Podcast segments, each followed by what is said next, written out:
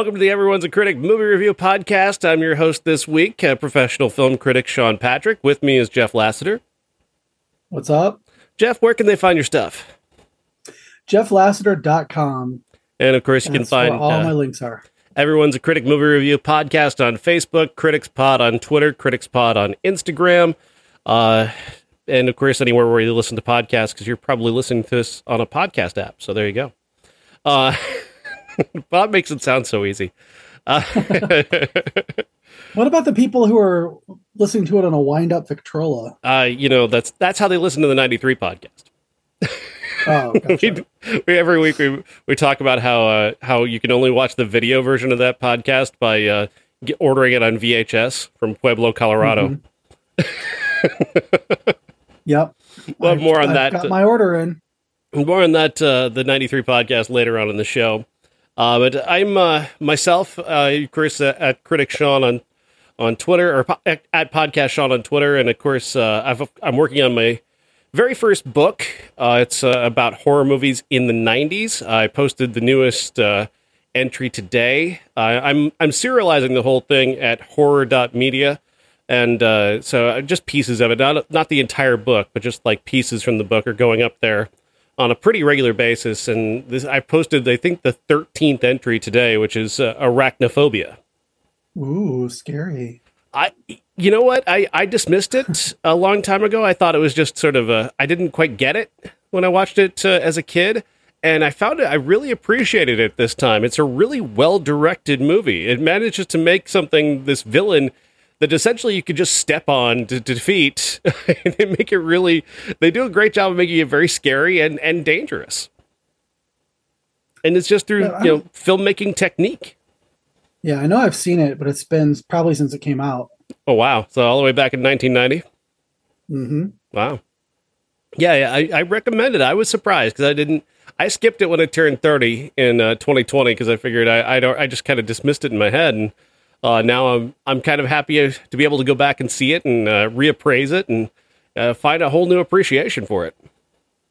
Good. Of course, it's sad. Uh, still, there's still no word on whatever happened to Julian Sands. He's uh, most certainly he's in the movie, obviously, and he's he's most certainly Yeah. dead, unfortunately. Uh, but they've not declared it officially. He went missing in the mountains uh, earlier this year in California, and it's just bizarre that they've been a- completely unable to find him. Yeah, he's uh, friends with my friend Melanie, and she's been talking about it a lot lately. That you know they just they can't believe that they haven't found any trace of him. That is so weird. I mean, he's not the first person to completely go missing in the mountains, but it seems bizarre that uh, that he would be in a place where they just could not find any trace of him. Yeah. Anyway, of course, we've got uh, movies to talk about this week, and uh, the biggest movie, of course, is Spider-Man Across the Spider-Verse, uh, featuring the voice of Shameik Moore as uh, Miles Morales and Hailee Steinfeld as Spider-Girl, or Gwen Stacy, uh, picking up the story from last time, uh, where they're uh, they're they're uh, apart now as friends. They're each back in their own universe, but uh, they find a way eventually to uh, jump back from universe to universe uh, via this new character called the Spot, uh, played by Jason Schwartzman, who is able to cross through universes via these various different spots all over his body. He's a pretty interesting villain and a very creative uh, villain for this movie. But everything about this movie is super creative. The it, it's just such a smartly made movie with the multiple different art styles. And I'll have you speak to that, Jeff. You know that stuff way better than I do. But the art styles in this are just each each switch is so seamless, and yet it, it's so significantly different from from you know each universe. Uh, it's so cleverly pulled off. The the uh, jokes are great. The various different spider people are fantastic. Uh, big shout out to Daniel Kaluuya as Spider Punk, which I think is the best uh, new invention uh, for this franchise. He was terrific uh, in this movie. I absolutely adored that character. Uh, I I don't know what his origins or the comics are. I just know that he's he wasn't in the in the first Spider Verse movie, so that's the only way. This I don't know much about. I know much. I know a lot about Spider Man, but only in the movies. I don't know anything about Spider Yeah, comics. yeah. Spider Punk yeah. could be this historic character, and I would have no idea. um, but that goes for most of the Spider people. Spider Pig, who is uh, kind of barely in this one, not really at all in this one. Uh, I wanted to see Spider Man Noir again, Nicolas Cage, but obviously he's not really in this. But maybe in the next movie, hopefully, uh, we do glimpse them near the end, which is nice. Uh, really clever pieces of storytelling. I, I, I actually wasn't aware uh, that this is the uh, some, seemingly like a Spider-Man across the Spider-Verse Part One. I didn't know going in. I I assumed they would be making more of these, but I it, when it ended, I was like, really? That's where? Oh wow. Uh, and that's the one thing that I've got a problem with, Jeff, is that I do think the movie does overstay its welcome just a little bit. It kind of repeats a couple of points a little bit. Maybe there's one too many chase scenes yep. in, by the end. Uh, I don't think this is a movie that necessarily needs to be close to two and a half hours long. But uh, it's so satisfying and so beautiful, and the characters are so great that I I didn't mind it. I just I began to notice it toward the end. Yeah, same here. It was kind of like they were. It felt to me like they knew they were going to have to do a part 2 mm-hmm. So, but they wanted to, you know, hit a runtime, and they were like, "Yeah, we can make it two and a half hours." And they just kind of stretched some of the the fight scenes and the chases out, and there were a couple. Um, almost false climaxes to it where that oh this is what i because i i knew going in that um it, after it was released i knew that it was going to be part one of two and i was like oh, okay oh this is going to be where the no okay this is going to be where no and i kept thinking that and i was like wow it's it really the end kind of dragged for me if i'm if i'm being honest i mean it was gorgeous and you know, like you said, the art styles in it were just fabulous. But towards the end, I started to get a little bit, you know, like I checked my watch a couple times and I'm like, is it, is there really a half an hour left? Mm-hmm. Because it had, you know, it had repeated those, um, uh, those beats a few times. Starting in about the middle is where I started to notice that, like, oh wait, didn't that was kind of a repeated leitmotif, if you will. Mm-hmm. So yeah, I, I, I, started to feel it about the uh, uh, when it got to the they're in the Spider Verse and they're having the chase scene on the train, uh, where they're go- this train that yeah. goes straight up in the air. Uh, they're having a fight scene on top of that, and I started to feel like this one was going on. That especially was going on just a little bit too long. I also didn't quite know what Miles's plan was when he got into that, and then of course that's not even the end game because he's got to get off of there and then go get himself in the machine to send him back to his own universe. Uh, so there was kind yeah. of a there's a bit of uh, confusion, I guess, in that for me. Uh, why that train sequence had to be as long as it was, as, and again, it, I, these are minor flaws. I would, I'm like, I this is these are nitpicks as far as I'm concerned because the movie is incredibly overall. I think it's incredibly satisfying. Uh, but I, I did kind of scratch my head a little bit at the introduction at the end of these of these characters, uh, the seemingly new character at the end, uh, because he's introduced so late. You're like, is the movie starting a third act now? Are we yeah. going into another? Is there another like half an hour to an hour of this? Uh, because there's this there's this whole new thread that starts with Miles going back to the not to his universe, but to a universe where the spider that bit him was from. And and we find out some things about that ver- universe's Miles Morales that are very interesting. And uh, I was really impressed by that, but at the same time, like it, it's the start of an entirely new movie. Yeah, yeah, I felt like it was. It just seemed a little disjointed mm-hmm. for me. Uh, I was kind of when when he came to the room and it was it was much darker and he kept talking to his mom. I was like, "Did this? Is this a separate universe? Is it? it are we? Have we jumped to a different?" And then it, yeah, it was, and it was like, okay. And you know, I think I think they were you were you weren't supposed to believe it until they showed the mural of his father, you know, who mm-hmm. had been killed, um, as opposed to his uncle. And by then, I was like, well, we all know that it's a separate, you know, it's different. So I was, yeah, I'm, I'm, sure, I'm sure they're setting that up for the next one, and oh, that'll have a big uh, impact. I hope. Absolutely, and that's it's going to be interesting too to see how Miles can get back to his own you know his own universe. Like how will they Yeah. how will they manage that for him is it's a kind of an interesting idea. Uh, but there's so many interesting ideas in this. I loved I loved Hailee Steinfeld as as Spider Girl uh, Gwen Stacy. Her thing with her dad was so was very moving and very emotional and and really used incredibly well in terms of how they're playing out this plot where essentially Miles is trying to Miles makes the decision like, hey, the universe is not set. These things that these canon events, as they call them, don't have to happen in order to make Spider-Man a hero. And that's what uh, sort of Oscar Isaac's character believes is that these things have to happen. That you know, uh, Uncle Ben's death and the death of uh, you know a father has to happen in order to make Spider-Man who he is. Uh, and Miles is out to disprove that idea. And the way they use Gwen to reflect that is very smart. It's just an incredibly well put together script. Yeah, I agree. Uh, again, like I loved the, the various different inventions uh, of other spider people, like uh, the uh, the combo- combination of Man- Manhattan and Mumbai for the Indian Spider-Man is just such a wonderful invention. The art style of that was spectacular. The way the use of color is so incredible. Uh, great performance as well by that young actor uh, delivering the voice of that uh, spider Karan character. Soni. Wonderful, absolutely wonderful. Yeah, his uh, he was in Deadpool, Deadpool two. Um, unfortunately, Office Christmas Party. He's also in a wonderful, wonderful pandemic movie called Seven Days uh, that I highly Yeah. recommend people check out. That was a very good movie.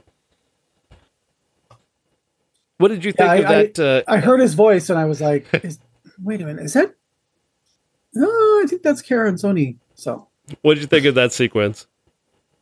that was probably my favorite part.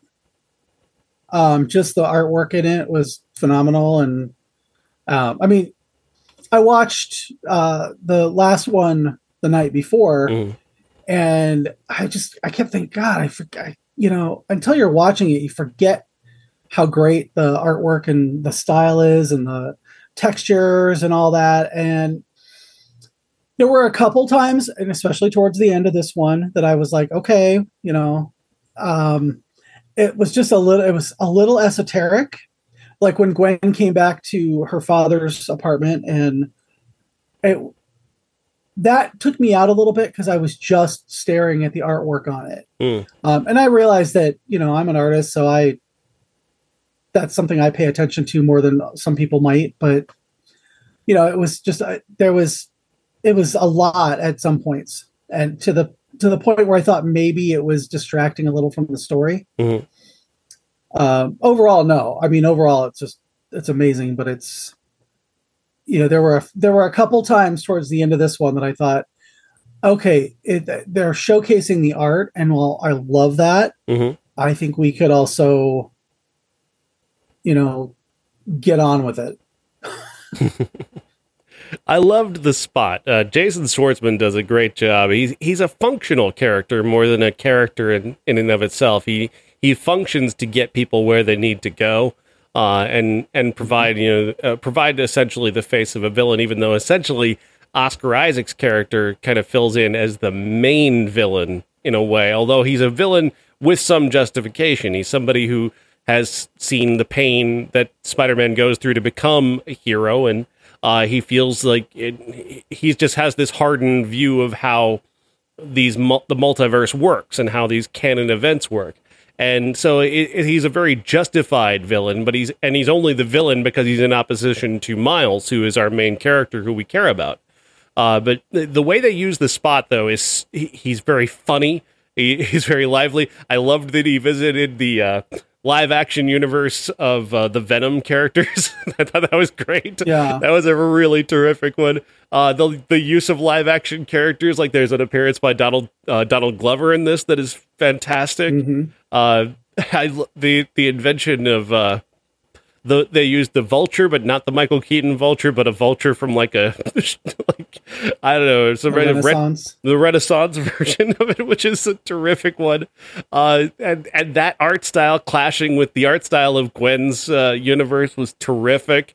Uh, such a wonderful, you know, use of uh, of pieces of art opposite each other. Spider Punk is another great example of that. He, the way his art style stands apart from everybody else's. Yeah, yeah. I mean, and the fact that they they had him it, made out of his own, you know, like the cut up uh, letters and words and newspapers and things like that. That, but and he was just walking around like that when everybody was in their own style. That was pretty cool. I I, I liked the fact that you know, and when Gwen um, used his bracelet to get to the other dimensions his portal was like him. Mm-hmm. Every, you know, and that's when I noticed that everybody's portal was, you know, in their own style. That was I very that was cool. really cool. That was a it's a it's a lovely detail too. That's a really great piece of detail, and I I I just adore that Spider Punk uh, style. I, is that a comic book Yeah. character? Do, do they have know. their own I, again? I'm I'm the Spider-Man that I know is from TV when I was little and Yeah. the movies. So the same. I've never read Spider-Man comic books. I watched the Spider-Man cartoon as a kid. I loved Spider-Man and Spider-Man 2 uh, from Sam Raimi. I even liked the Andrew Garfield Spider-Man movies. Yeah, I, me too. I didn't hate Spider-Man 3. Now they had a they had a detail um, that I saw in the trailer, and I didn't see that particular shot in the trailer, but I saw him in another one. They had Baghead Spidey. Are you familiar with that? no, what's that? Well, Spider Man often uh, meets up and hooks up with the Fantastic Four in the comics. I do know a little bit. I know mostly Fantastic Four stuff, but at one point his suit is ruined, and so he but he has to get home, and he doesn't want anybody to know who he is. So they put him in one of Johnny Storm's uh, Fantastic Four outfits, and he's got a paper bag over his head. I actually have the action figure Really? the baghead spidey yeah i went for a lot of money for a while um, but it's one of the only marvel universe character uh, figures that i still have because i just th- i thought it was so funny and so cool um, but yeah they he was baghead spidey was in was actually in there That's So- pretty cool. I like that. Uh, I was looking for Turkish Spider-Man. they say Turkey makes their own knockoffs of everything because they don't care about copyright Yeah. laws, and they made a Turkish Spider-Man. And there was a rumor that they were going to try and and uh, use that character uh, to make him part of the Spider Verse canon, which I thought was very cool. Although they, I don't think they did it, but it would have been very funny to see because it's a very funny looking character. Uh, there's so many there are so many great variations that you do see in this. Yeah, I, it's funny that you t- you're talking about the bootleg uh, turkey stuff because there was uh, a Star Wars figure that I'm hoping that they'll just kind of like Hasbro will make it just to kind of drop the bottom out of the resellers market. But uh, it was the Uzay uh, Blue Stars, and it's a snowtrooper figure from the 80s, but it's blue Hmm. with I think a red gun. Yeah, yeah, I love I love their bootlegs. They're some of their best bootlegs out there. that's cool. Uh, I, lo- Andy Samberg is in this movie. He plays uh, Ben Riley, who I, I'm familiar with because I do watch this uh, comic book review show on YouTube. There's this very funny guy named Linkara who does uh, comic book reviews, and and so I'll watch some of his stuff. And he's talked a lot about this Ben Riley character, who's this like emo Spider-Man, and having the emo Spider-Man played by Andy Samberg doing this big, broad, dramatic thing that he's doing is is very funny. It's a great piece of comic relief. Yeah, I there are so many people in this movie that I just couldn't keep track of them all. I I recognized some voices, and then I was like, you know, I got up to go to the bathroom halfway through because it is a long movie, guys. Um, and I, I pulled out my phone and was like trying to look through all the voices, and I still didn't get them. So Yeah, it, it, it's a terrific movie. This this is really one of the best movies of the year. It, it's way up there for me. Even even as long as it is, even as somewhat disjointed as it is, it's so much fun and so gorgeous to look at, look at, and and so incredibly inventive and fun that it, it's just an undeniable movie. And I gotta say this: like the last one of these and this one are more human than a lot than like a lot of the DC movies. This th- these two animated films have more humanity than a lot of the, you know, quote unquote DCU hmm and some of the Marvel ones. Let's let's be realistic. Sure. Um, I like how they did they did do a little bit of a dunk on uh, Multiverse of Madness. um, so, you know, I mean, it's it's it's Lord and Miller, so they're having their fun.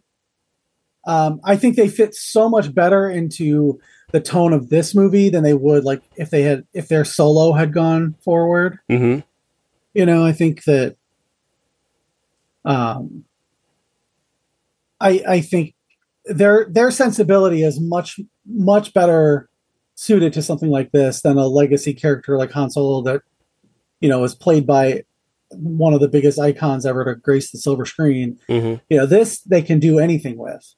So Yeah, I think they they can't be limited by live action. I think they they work very very well in the animated realm for sure. Not that they can't write uh, anything. I think they could probably write anything, but they've had their their their best runs have definitely been animated Yeah. films. Uh, and you know the the Lego movies are very funny. Uh, at least, certainly the first one is a very funny movie. Uh, and and they they're so good in this in these two movies it not getting in the way of allowing Miles to be real and have some uh, you know dramatic heft. Uh, they're good at uh, you know dropping in uh, elements of pathos. Uh, the the dynamic between Miles and his dad is really terrific. Uh, between Gwen and her dad, between Miles and his mom, uh, you know, those those are relationships that have a lot of weight.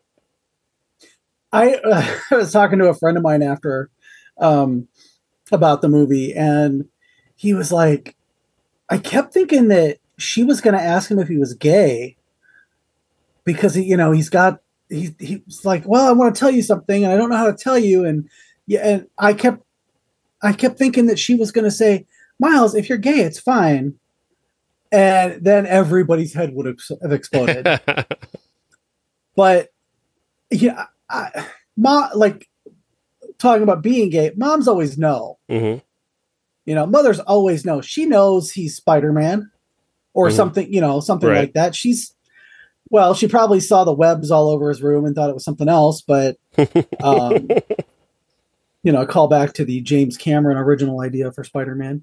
Um, yeah, no, no. Do you know? You know, he was supposed to. He was supposed to like go to bed that night and wake up, and his room would have been covered in spider webs, hmm and it was supposed to look like cum. Ugh. so glad Um, that never but- happened. yeah, me too. Uh, James Cameron ruins everything. I, Uh, I I'm uh, kidding. a trans kidding. person I follow uh, on Twitter pointed something out that I thought was very interesting. That uh, when Gwen uh, goes to leave her universe, her portal uh, it has a trans flag essentially, like the trans flag colors Yep. behind it, which I thought was a really neat Yeah. detail. Well, there's been discourse on the interwebs uh, since the other day that you know, um, is she trans? Is she not trans? And then uh, Richard Newby made the the the point that she's whatever you want her to be. You know, and that's the thing is like, are we're going to get into this space where, especially with the way things are going because it's Pride Month, where everybody who wants her to be is going to just automatically call her that, whether she is or not. And all the knuckle dragging chuds, sorry if you're a knuckle dragging chud and you're listening right now, um, are going to be like, no, no, she can't be. You know, that's Gwen Stacy's not trans.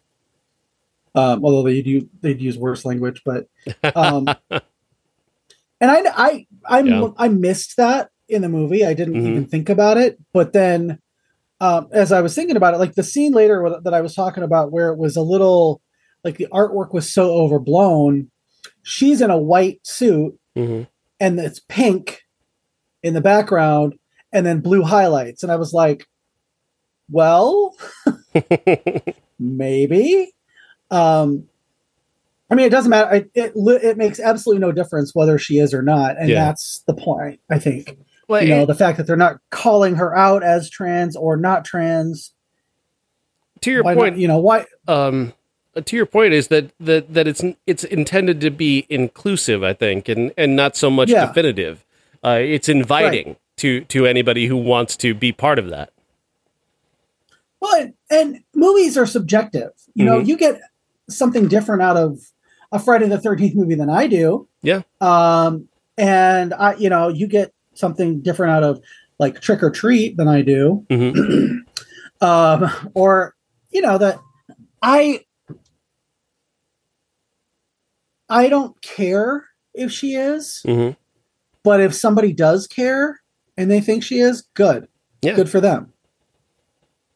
So and you're free to see it however you want to see it. If you don't Right, want to right. read into it any further, you don't have to. No one's thrusting any narratives in your face. Uh, you know, yeah. just experience Or- art as you experience it. Their favorite their favorite phrase is shoving it down our throats. Uh. only say that because they want stuff shoved down their throats. I'm sorry. Closet cases. Uh, but no, I, I didn't even think about that until I saw it on Twitter this morning. Mhm. Uh, it never even hit me. I, but you know, I mean, straight cis is the default. So I mean, I, I was, I you know, know. it's pretty clear that like Miles has a crush on Gwen, regardless of who she is, and uh, Right. he, he seems to to have be, be have a, be having those feelings just basically based on the person that she is. Uh, right, and that's how it should be. Yeah. And again, interpret it however you want. Uh, the the the point is is just a, it's a every everybody can be everybody has their own Spider-Man, and that's really just another Yeah. wonderful idea about the the the Spider Verse is that there is going to be a universe where Spider-Man is trans, and there's going to be a Spider-Man that's gay, and there's going to be a you know they're all out there in the multiverse. They all exist, uh, whether you like it or not. My favorite thing about the multiverse is that if if the multiverse is real, that means that somewhere in one of the universes, the office is a true story. and those people exist. That is wonderful. That is wonderful. Anything else you want to say about Across the Spider Verse? Um, really looking forward to the next one. And I'm glad it's not going to be five years. Oh, how long? Do you have any idea when it's going to be? I haven't Uh, heard. January of next year, or March of next year, I think. Oh wow, that's pretty good. It's a good turnaround. Well, I. I mean, they they knew that it was going to be two parts. They Mhm. didn't tell anybody. I don't. th- I the, this weekend was the first I heard that it was going to be two parts. So Same, yeah. I don't think no they idea. even you know that was ever a, a plan. Mhm. I think they just had so much in this movie that they were like, well, let's you know, let's do it. They did a good job No. of keeping it under wraps, Yeah, and it didn't hurt the experience that it that they're doing it that way either. Because I don't think you could hurt this experience. It's just so good. hmm All right. Uh, on the opposite end of good, The Boogeyman is out this weekend, starring Oh Uh, come on! Chris Messina and uh, Sophie Thatcher uh, in a, an incredibly generic uh, um, movie about uh, the the boogeyman, I guess, sort of, kind of. The boogeyman can really be whatever you want it to be. Uh, it doesn't really have to have any kind of specificity, and really, truly, like the the actual boogeyman of lore is just basically whatever a child fears is the boogeyman. So that does leave it open to any kind of interpretation. I just wish this movie had had a specific sort of, you know, any kind of interpretation of what their version of the boogeyman is supposed to be. Uh, two young girls have lost their mother. Their father, played by Chris Messina, is distant and not wanting to, to talk about his feelings with his kids, uh, kind of pawning them off on a psychiatrist who tries to help them. Uh, he gets visited, visited by this guy, played by David Dastmalchian, who is uh, essentially is accused of having been having killed his kids, but in reality, it was this entity that came from somewhere that uh, murders your children when you're not looking or not paying close enough attention. And uh, okay, uh, it follows him where he goes. When he dies, it stays with the uh, characters and uh, Chris Messina's family, and uh, it starts to menace them. And the movie is very dark, and then there are jump scares, and then it's over. I I, I did not care for this film. Um, so I heard bad things about it before I went in, Mhm. and um, so I have a friend who, well, he's not even a friend. He's a Facebook and Instagram acquaintance. Mhm. Uh, we've never met in real life, but we both like horror movies and whatever. And he it sucks every horror movie's dick to the point where I can't trust his judgment on something. Mm-hmm. Um, he said that this was terrible. It was the worst movie he's ever seen, and I'm like, okay, it's probably halfway decent. And but going into it and hearing him, you know, go off on it and how he hated it so much, I was pleasantly surprised. It wasn't as bad as I expected. It wasn't great. It I- was I not certainly- great. I- however, I would never say this is the worst movie. Like this is not. It, it's more uh, along the lines for me of a mundane movie. A ba- It's a it's a very average movie because I feel like I've seen this so many times. I think every every other movie is about a little girl who gets menaced by some kind of monster. Uh, the Dybbuk or the or the boogeyman or the just any type of curse you can attach. And they're always going after teenage girls and, and attaching themselves, and they have to fight uh, on their own against them. Uh, that seems to be the premise of every horror movie of the past 10 years. Well, that's because according to the patriarchy, women are vulnerable at all times to everybody, especially demons that live in their closets. And but they are the only ones who can defeat them. To, they pick their strength and they defeat the demon. Mhm. And yeah, um, Does it bother you that uh, all demons live in closets? well, having seen the discourse on Twitter and Facebook about Pride, Mhm. Oh, we know all the demons are in the closet. Uh, I think my favorite thing about the entirety of this movie was the moonball light. that was Yeah. like, that was the best thing about the movie for me. the only thing I kind of li- I kind of want one of those. I don't know. It's kind of it's a very cool too, invention uh, that, that you know for a horror movie for a little kid to have and you know for to roll it under the bed and it reveals the the monster or whatnot. I didn't particularly care for the monster. It wasn't particularly interesting, but uh, well, you couldn't see it. yeah, you, you, you can kind of make it out, but like it's yeah. Uh, Chris Messina is an incredibly boring actor. He's an incredibly Yeah. boring presence in this movie. I was really hoping that they would introduce, uh, you know, a, um, a much more interesting actor into the movie. Sophie Thatcher's great. Don't get me wrong, but like the character, like uh, who plays uh, David Dastmalchian's wife, who's also gone insane and is fighting the monster at her house. I was kind of hoping that maybe they'd get like a really good character actress to play her, and I've nothing against that actress. I just don't know who she is, and she didn't leave much of an impression. You know, I have to look her up now because I was watching it and I was like, God, who is that? Who is that? And then it hit me. I was like, is that Teri Polo? Is it? And Remember Teri Polo? It's been a while know. since I've seen Teri Polo in anything. I, I I like her, Yeah. but I didn't. If that was her, I didn't recognize her. Yeah, I'm just like, I, uh, uh, no, that's Marin Ireland. Huh. Yeah, I'm not familiar with Marin Island, Ireland. Oh, um, she was in Hell or High Water. That's a great Uh, movie. She was on Homeland. Never saw that show. Oh, okay. I mean, I know I've seen her and stuff. Uh, she's on the Umbrella Academy. Um, Y the Last Man? Did you see that? No. Um, what else? The Irishman. Hmm. Yeah, well, you know, uh, just not familiar with, with her work. Uh, she didn't, and again, uh, she did wasn't bad. She just didn't really leave much of an impression on me in, in terms of the way that character is portrayed in the film. Uh, they're not given much in terms of exposition or introduction. Just sort of shooting Yeah. guns over their over her head and. she's just crazy from the first moment you meet her, and then uh, you don't really get much beyond that. Uh, like I said, like it, it is kind of true to the concept of the boogeyman, and that the boogeyman in, of lore is just what a child is afraid of. Whatever a child is afraid of, that's the boogeyman, and so that kind of Yeah. is fitting of this movie because it doesn't necessarily have a specific any kind of specific specificity in the villain.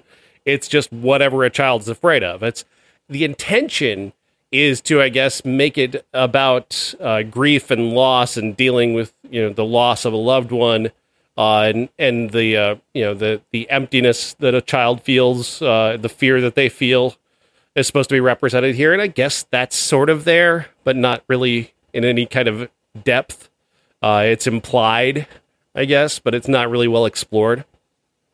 Yeah, I think that you know, like I from the trailer, I thought that Vivian Lyra Blair was going to have a much bigger, you know, she was going to be the protagonist. Mhm. Honestly, and I think they used her because she was young Leia Organa and Obi Wan Kenobi, the series. Um, I thought she was good, but she, you know, I she didn't have as much spunk as I expected her to have from from watching her on uh, Kenobi. No, because the character that is was- is underwritten like every one of these characters. She's written to be just like every other little kid in one of these movies. Yeah, and you know the Chris Messina character, he's fine in everything. Like he's fine in the Mindy Project. He's, but I just, God, he he is a psychologist and he's making all the wrong choices. Yeah, You know, and I I really, quite honestly, expected uh, Lisa Gay Hamilton, uh, who played the other therapist. I really expected her to call him out on it, but and again, she, hers scene. is just another underwritten, unimpressive role. Um, you know, I, I mean, she's a very good actress, and I barely noticed her. Yeah. I saw her and I was like, I love her. And then she didn't really do anything. Yeah, exactly. like that is the that is the hallmark of this uh, of this movie is that a lot of people get introduced. David Dastmalchian, you know, he's a, he's an incredibly uh, a talented guy who, who tends to make an impression when he's in the movies, and I, I his use here is very unim, unimpressive and uh, unimportant. He is usually such a good actor and he picks, um, you know, some really good projects. Mhm. Uh, you know, in the Suicide Squad, I thought he was the best part of that. He was great in Um, Boston Strangler. Like he he killed that Yeah, performance. yeah. He was awesome in that. But the original story is basically it's just him telling the story of how each of his kids died to the therapist, you know, that ends up being played by Chris Messina here. But I mean, even if I think that would have been just as good. I know that they, you know, it's it's a one room where he's just talking, Mhm. but they could have done it in flashbacks and things, and I think that would have been, you know, probably better than what we got. I think they weren't particularly interested in fleshing out the boogeyman and what he was all about because they didn't really have Yeah. it. They didn't really have the concept down. They really didn't know what their villain was or what their villain was capable of. They just wanted a lot of dark rooms that they could roll tiny lights into, and and yeah, dark rooms makes it cheap. You know, you can you can cheap out on every aspect of the filmmaking if you make the room dark enough and uh, that's pretty much what I what they did with this. Is just it's dark rooms with little light, and then ah, ugh, ah. I will say there were a couple of those jump scares were super effective because I did jump when she rolled that ball underneath the uh, bed, and even though I knew it was coming from the trailer, when it got there, and you know they held on it for just like a half a second longer than in the trailer, and I did jump. So There's something. yeah, I. But overall, I just think this is an incredibly uh, mundane and entirely forgettable. Like I, I was writing my review, and I was tr- just desperately trying to recall the movie because it was so it's so inconsequential that it, I just like details just started to slip away from me. I had to like refer to Wikipedia a couple times, going, "What happened here?" Oh yeah, yeah, yeah, that yeah, okay. yeah, and that's not me. That's Well- just the movie not being interesting enough for me to care. Yeah.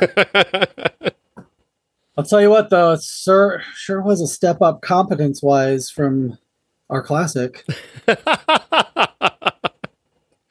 Can we get that out of the way, please? Let's talk about the Boogeyman 1980, directed by uh, Ulli Lommel. Uh, and uh, you hated this. Uh, I'm surprised. I thought you might. Uh, I thought you might have seen this before and uh, enjoyed it.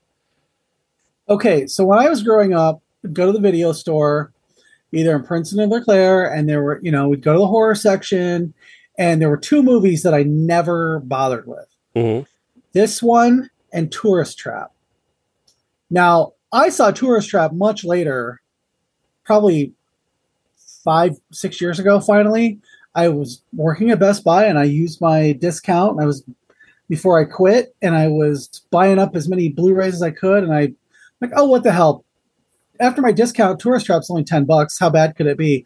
Amazing. We have to talk about that movie sometime. Hmm, okay. Uh, the other one was The Boogeyman. And I don't think I was wrong for not picking this one up before.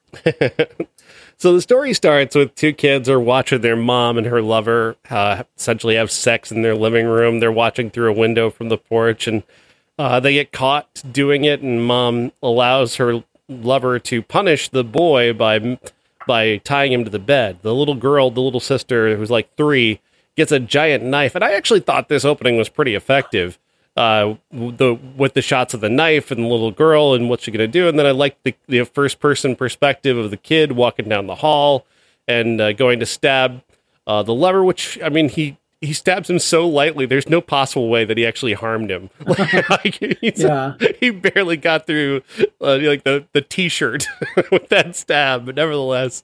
Uh, I also like the, the, the following scene the the next day at the church. Uh, they they are now grown up characters, and he does this thing where he he takes the camera into the church and and pans it around and uh, and shows the uh, you know the priest, and then he takes it down the line and stops on these two characters and visually marries the, uh, the little kids to these two characters, and I thought that was actually kind of skillful in terms of just very basic uh, filmmaking. From there, you know, it, it does fall apart uh, just like everything. Because again, nobody seems to know what the boogeyman is or how to, like, nobody fleshes out the concept of the boogeyman and what the boogeyman is supposed to do. This boogeyman is the lover, I guess, who who was murdered. Uh, and he's in a he's in a magic mirror that can like that can like go it takes him wherever the mirror goes and i'm like what the fuck are you doing well, and they call it out so obviously. You know, I hear if you break a mirror, it releases everything that that mirror has ever seen. And was the mirror trapping everything before? I when was this a concept? I mean, why don't you? I mean, you could make a porn. It could just be somebody jerking off in front of the mirror. You know, I mean, it could be everything. The possibilities are endless, unfortunately. so is this movie, even though it was only an hour and 20 minutes. The the stretches that this movie has to do to get this uh, villain to where they're going to go. Like at one point, the little the, the little boy of the main character, he's got like a piece of the mirror stuck to his boot, and that's enough to cause people who are like two beaches over from him, where he's where he's fishing with his mom, to just let the demon loose to kill them somehow by skewering yeah. a guy in the neck and then him skewering his girlfriend through a kiss. and then that scene just ends with them nobody knowing that they died. Uh, you know, like what the fuck was that scene? I God, so many problems with this movie. It didn't know if it wanted to be a supernatural horror movie or a slasher movie or a family drama. You mm-hmm. know, it was just like, come on. I, I, I, but again, I, I liked the brother character. I thought he had a, a very interesting presence. I thought for sure that he but was he didn't talk. yeah, but but he had a great look though know, in yeah. terms of his presence and his look. He looked dangerous. He looked troubled. I thought, okay, he's going to be the villain. Like he's going to he's going to you know, they're going to ask him to go back and see his mom, which he doesn't want to do, and that's going to cause him to snap, and he's going to start killing people. And then, no, they just went with this fucking magic mirror bullshit. Yeah, I like that would have. I thought that would have been more effective. That guy was had a great presence. He, he you know, you, you put him mm-hmm. with the pair him with that camera perspective that they do, which again is so weirdly used. Like we're. Uh, first of all, the the demon has no presence. I know we're supposed to see in our minds, I guess, that the that Well, the demon is the lover like with the. Darth Vader with asthma. there is that. That is the only way you really know that the like the camera is in the perspective of the demon or whatever the fuck this is. Is that he he does have this like he's breathing through this stocking over his head, which is a weird, bizarre motif to begin with. What was sexy time? Let me put this pantyhose over your head. and then he just leaves on until he gets stabbed to death. Uh, but that then I guess is supposed to become the demon character that we now never see, like to the point where like he doesn't appear again. Aside from appearing in the mirror briefly, we don't see him again. And Yeah. then randomly, randomly, the demon is defeated because they put the mirror in water. what the I fuck? guess. I guess. Yeah. So then at the end, when the piece of mirror falls off a kid's shoe, hmm what happens when the groundskeepers come and like water the lawn? It's just that kill the demon? The, the sequel. The sequel never happened, so maybe that's how they finished it. No, there were two sequels. Oh, there were. one. Oh, I have no idea. Yeah. I've never seen them. I didn't know anything about it until tonight when I was watching it and looking through IMDb. But apparently, there's two sequels. Oh wow. Who knew? I mean, I can't imagine. Well, I can't imagine that the director and the lead actress who he's married to and her brother, who plays her brother in the movie, wrote another one of these. So I'm sure it's probably a name only. yeah. I, imagine it. It all starts at the graveyard. Somebody somebody steps on the mirror and they carry it with them to their house. Yeah. Or the or in the classic tradition of horror movie sequels of the 80s it's just the, the, person who wrote the sequels never saw the original and just kind of came up with his own idea Mhm. based off of what he was told about the previous movie. Or or it was a it was a spec script and they just put the name Boogeyman on it like they did with a bunch of the Hellraiser movies and Oh, Hello Mary Lou, yes. Prom Night 2. yeah. Which actually sounds way more entertaining than what this was Um, well, have you seen Hello Mary Lou? I, I I do have a sort of camp appreciation for that movie yes Yeah. That is my friend Joe's favorite movie of all time. it's very he funny collects he collects stuff from it. He's got a horse head from the hobby horse. He's got I did a poster of it that's available on my Etsy, link in my bio. Um I did that for him. I did, you know, he's got a 35 millimeter print of the movie. Hmm. It's he really loves that movie. wow. Um he, I mean, he has no taste. I'm just kidding. Um, no, I, you know, so I mean, there's, they say every lid has a pot. So I'm sure there's some boogeyman stands out there. uh, good luck to whoever you are. go go with God and enjoy your movie. well, uh, this week on the 1993 podcast, we watched the uh, Michael J. Fox movie Life with Mikey. Because did you know that Super Mario Brothers isn't available? It's not available to stream. The Bob Hoskins John Leguizamo Oh. version is gone. It's lost media now, apparently. If you have a copy, you know, be sure to hang on to it because you can't stream it right now. Interesting. So we watched Life with Mikey, which is a, a movie about Michael J. Fox playing in uh, an agent at a child talent agency. He's also a former child star and uh, a fuck up whose brother uh, Nathan Lane carries him essentially at the job, and he kind of gets by, you know, doing the the odd bit of uh, media for you know his childhood persona. Uh, and he meets this little girl in the street and sees her picking pockets, and then when she gets caught, she's doing this amazing monologue, lying her way out of it. And he says, like, this girl could be an amazing actress. He gets her a job uh, as a uh, commercial spokesperson, and things move on from there. They develop a sort of a father daughter relationship, but uh, her real father is also still around somewhere and providing kind of the motivation for the third act. Uh, this movie is a complete mess. like, it is an absolute mess. Like, There's almost no conflict in the movie whatsoever. Uh, the everything that Michael J. Fox wants to happen happens. Like he meets this little girl, and they have a tension between them, but he immediately gets her a job without an appointment. Just gets her the biggest possible job in, in acting in terms of commercial acting. Uh, they there's nothing bad ever seems to happen. Every obstacle is overcome so easily.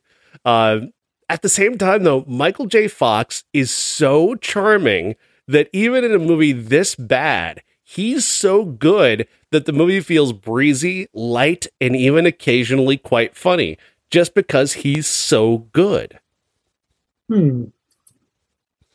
Yeah, we actually, uh, Amy and MJ and I actually came away kind of liking this movie, even as we spend a good hour talking about how terrible it is. which uh, hopefully will be on the podcast feed uh, later on this week. Ever heard of it?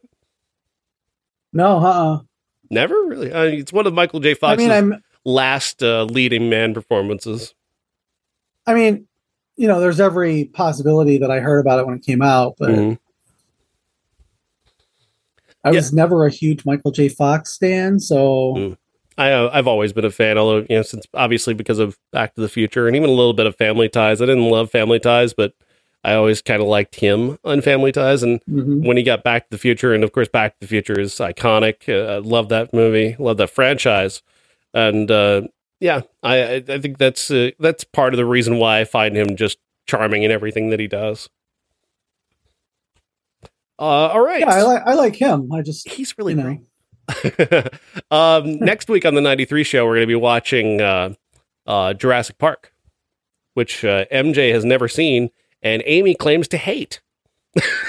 uh, Amy hates everything. yeah.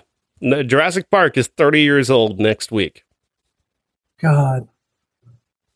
I know, right? That I, I mean that was one of those movies where I was fully aware of like the directionless life I was going to lead. Um so I, you know, that was a big movie. I think I saw that three times in the theater. Yeah, so. I, I, I, I really enjoyed it at the time, and yeah, I've always enjoyed watching Jurassic Park back again because it is just so good. More on that yeah, next that, week. That is one of those movies that I can. It's a comfort movie. I can put it on anytime. Sometimes I'll fall asleep to it. Sometimes I'll sit and watch it. So well, we're gonna have to build some kind of show next week because aside from Jurassic Park, all we have is the fucking Transformers movie. That is it. Um, well, let's talk about something else then next week because I am not going to sit through a fucking Transformers marathon. I'm sorry. I wouldn't wish that upon my worst enemy. Uh- I don't even. I I barely even like Anthony Ramos anymore. Hmm. After listening to him on Marc Maron. Oh yeah, is he not, um, not, a good person?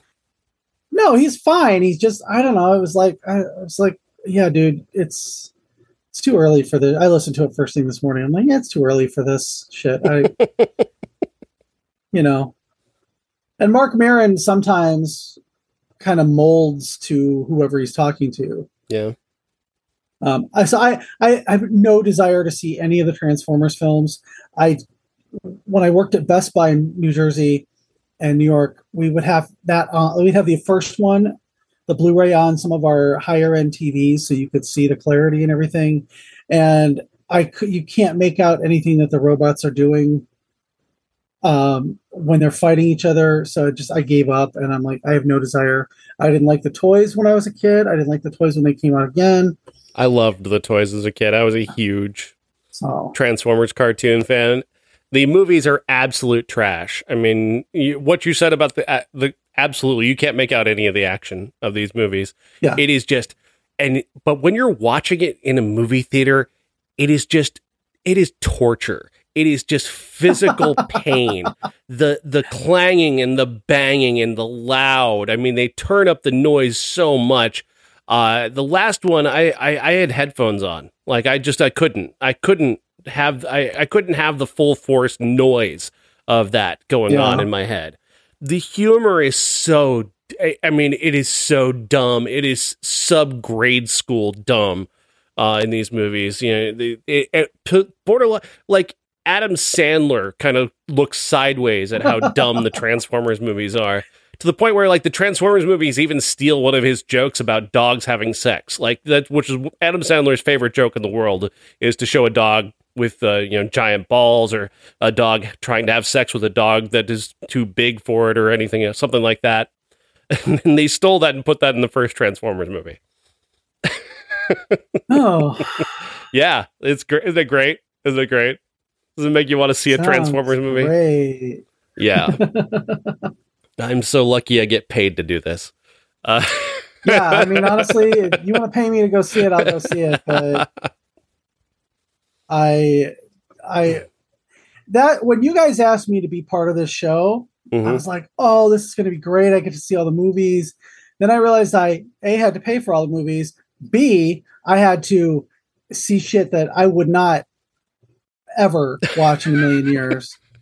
And so Mario Jeff Brothers has officially quit the show. Yeah. Um,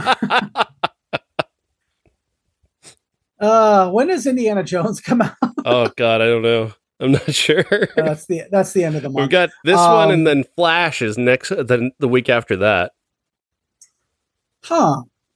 Yeah. Well, since we since we know that um, Michael Keaton's Batman is returning, maybe we should just talk about the first two Batman movies Yeah, that's that's uh, certainly a thing. because I could talk about Selina Kyle all the day. All day. All right, we'll talk way. more about that and come up with a show for next week that isn't entirely Transformers, obviously, because I'm going to be the only one who suffers it. Uh, you want to do a little flick chart? yeah, yeah. All We could talk about the movie Trans America instead. Talk about trans movies. oh, you know, the, our the truly mass appeal. yeah, this this show would hemorrhage listeners. Oh, all right. Uh, always or soap dish? Soap dish. Yeah. Although always Love isn't that movie. terrible. No, it's fine. Soap dish, though. I mean, some of the lines I still quote to this day. A Mhm. turban, a turban. What am I, Gloria fucking Swanson? Classic. Judas and the Black Messiah or Rosemary's Baby? Ooh, Rosemary's Baby. I'm going Judas, and uh, so I got to flip the coin here and uh, make a choice. And it's Rosemary's Baby. Yes. That movie is such. I mean, It's a great It's movie. a I just prefer build. the other movie. All right, uh, let's see here. Ed Wood or Starman? hmm.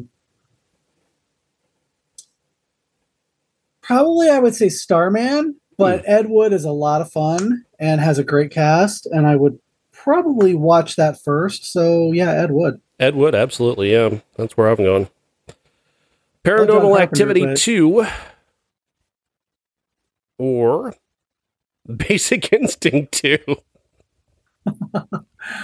I did not see Paranormal Activity 2 because the first one was so incredibly boring to me. Mm-hmm. So I would say Basic Instinct 2. No, it's Paranormal Activity 2. Basic Instinct 2 is unwatchable. Like, I, I'll watch 15 Paranormal Activities before I watch Basic Instinct 2 again. well, have I got some news for you? You can watch 15 Paranormal Activity movies. Again, I would do that before any before I would ever watch a Basic Instinct 2. Myself and uh, and a local critic, a friend of ours actually, uh, Linda Cook, uh, watched that together at a critic screening, and just at, at a certain point, she goes, she's just looking at the screen, going, "Yeah, that's a really nice lamp." like, yeah, you know, that is a nice lamp. What's funny is I do that even if I'm into a movie because I'm so obsessed with like mid-century modern. Uh, the the lamp that your sister gave me that's Yeah. in my living room. Mhm.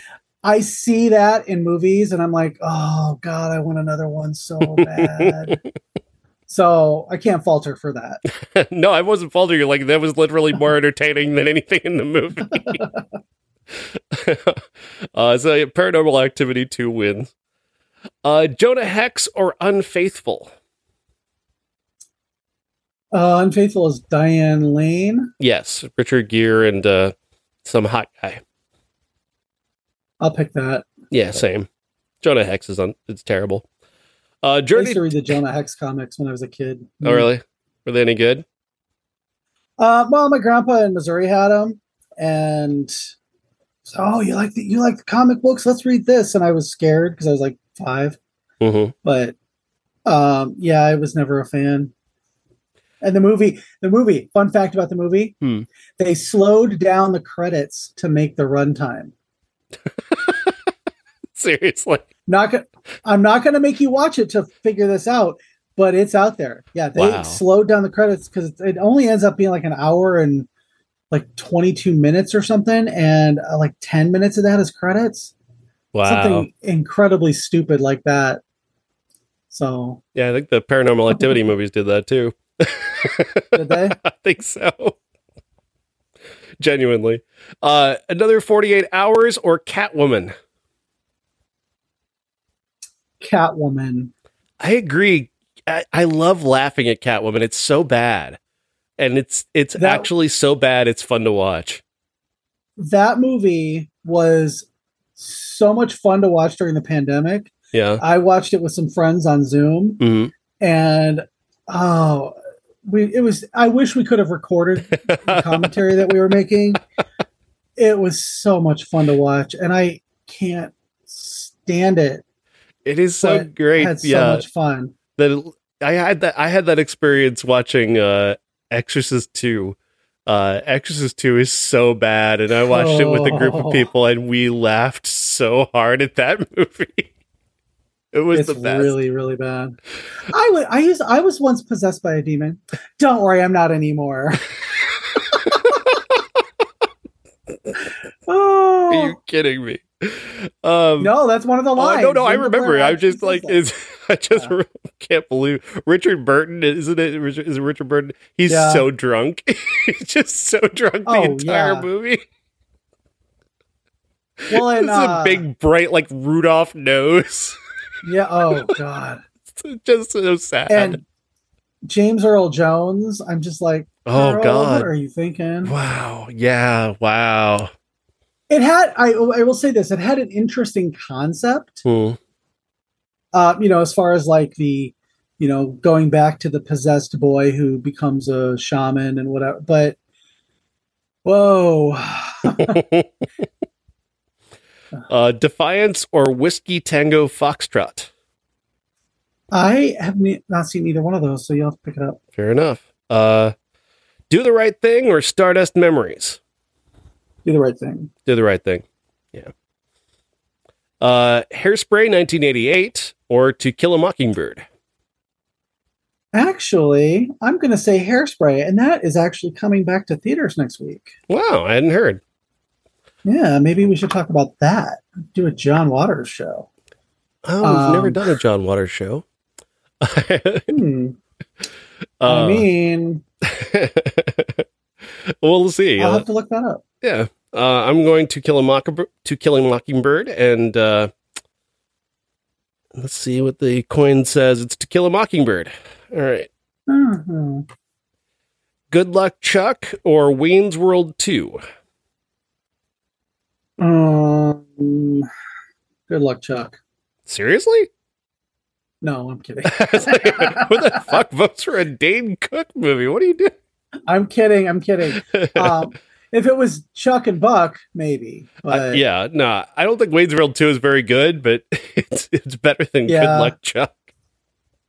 maybe that's what I was thinking. Um, yeah, let's. Yeah, we'll pick Wayne's World too.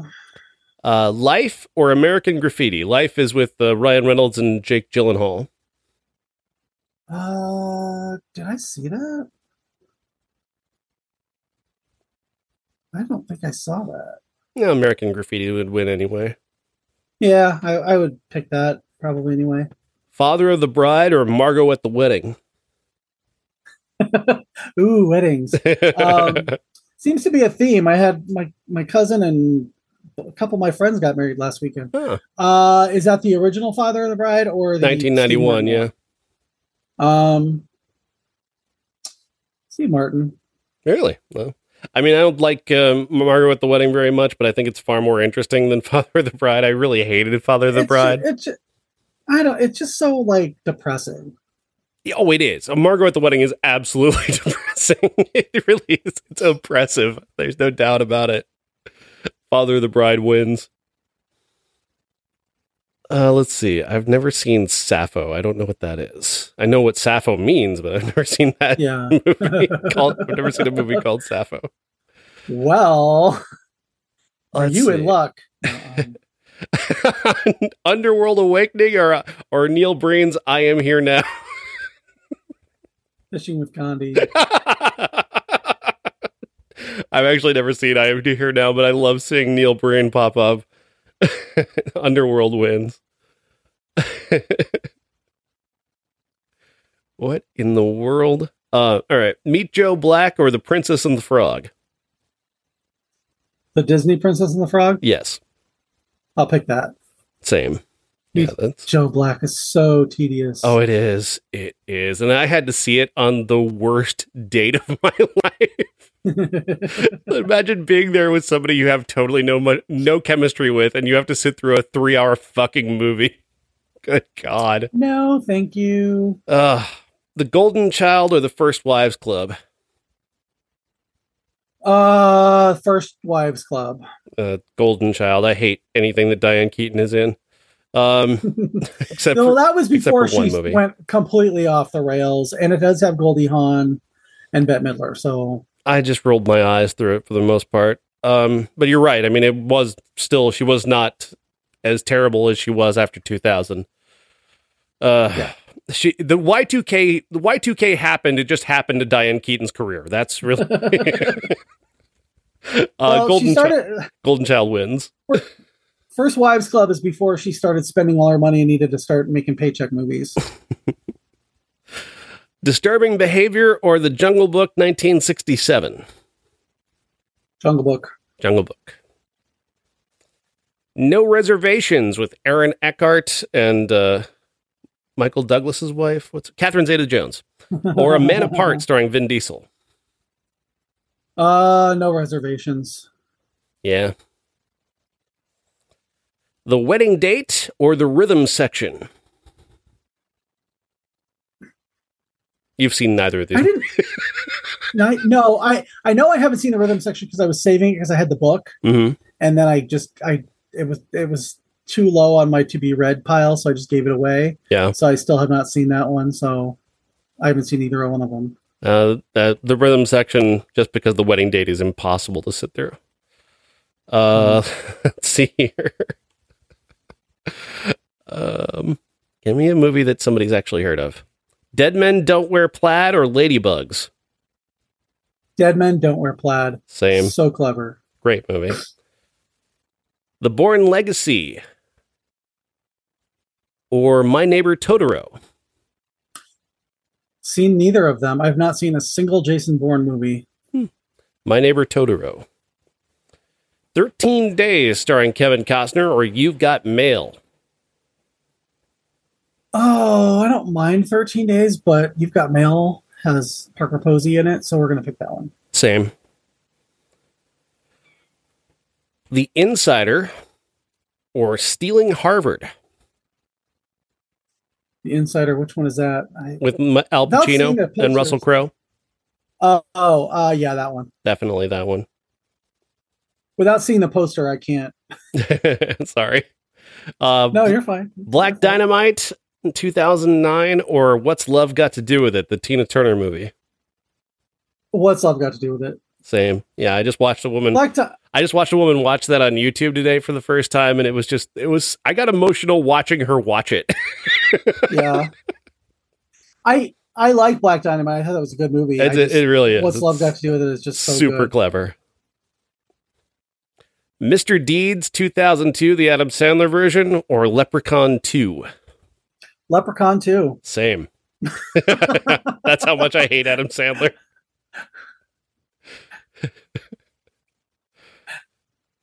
oh, let's see here. Uh, uh, Reign Over Me, starring Adam Sandler and Don Cheadle, or The Pink Panther 2?